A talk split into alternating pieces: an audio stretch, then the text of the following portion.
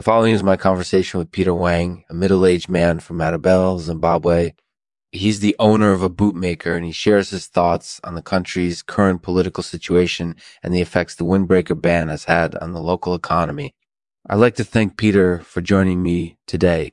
This show is produced in partnership with Loaners Acceptance, a community organization devoted to understanding, accepting, and celebrating the unique way that people experience life. We hope that you'll visit our website for more information about how you can get involved. Thank you. Hey, Peter, thanks for talking with me today. Can you share with me your thoughts on the current political situation in Zimbabwe?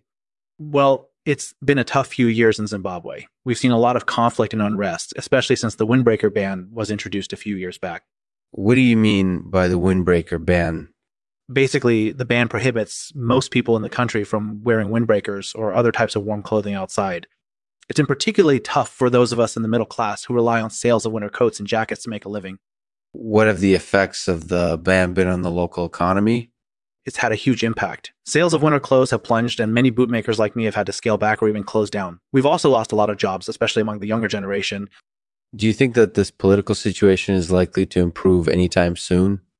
I'm not sure. The situation seems to be escalating rather than improving, but we'll just have to wait and see. In the meantime, we're all just trying to weather the storm as best as we can. As best as we can. That sounds like it's been a really tough few years for you guys. How do you think the windbreaker ban has overall affected the way that people in Zimbabwe dress? Well, I think it's had a negative impact. It's made it difficult for us to stay warm in cold weather, and it's made it easier for criminals to disguise themselves as ordinary people.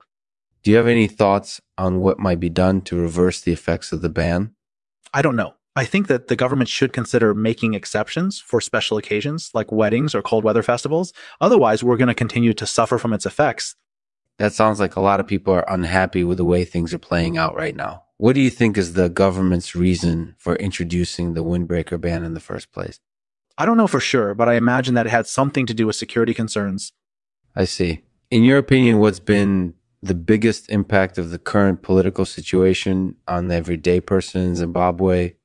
Well, I think it's incorporated ease, poverty, and unemployment. It's made it difficult for us to make a living, and it's made life very difficult for everyone, regardless of their political affiliation.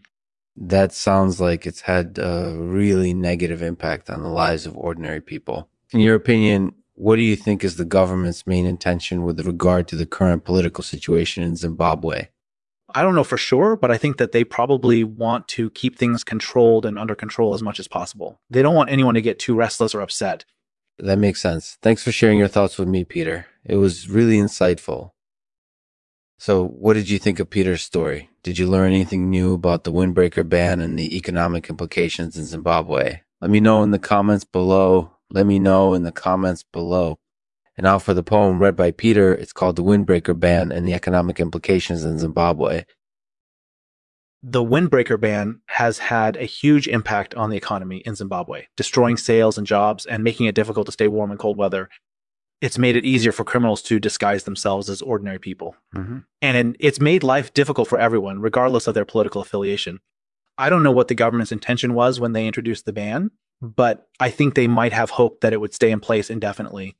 But even though it's been a tough few years, we're still trying to weather the storm. We'll just have to wait and see if things improve anytime soon. Mm-hmm.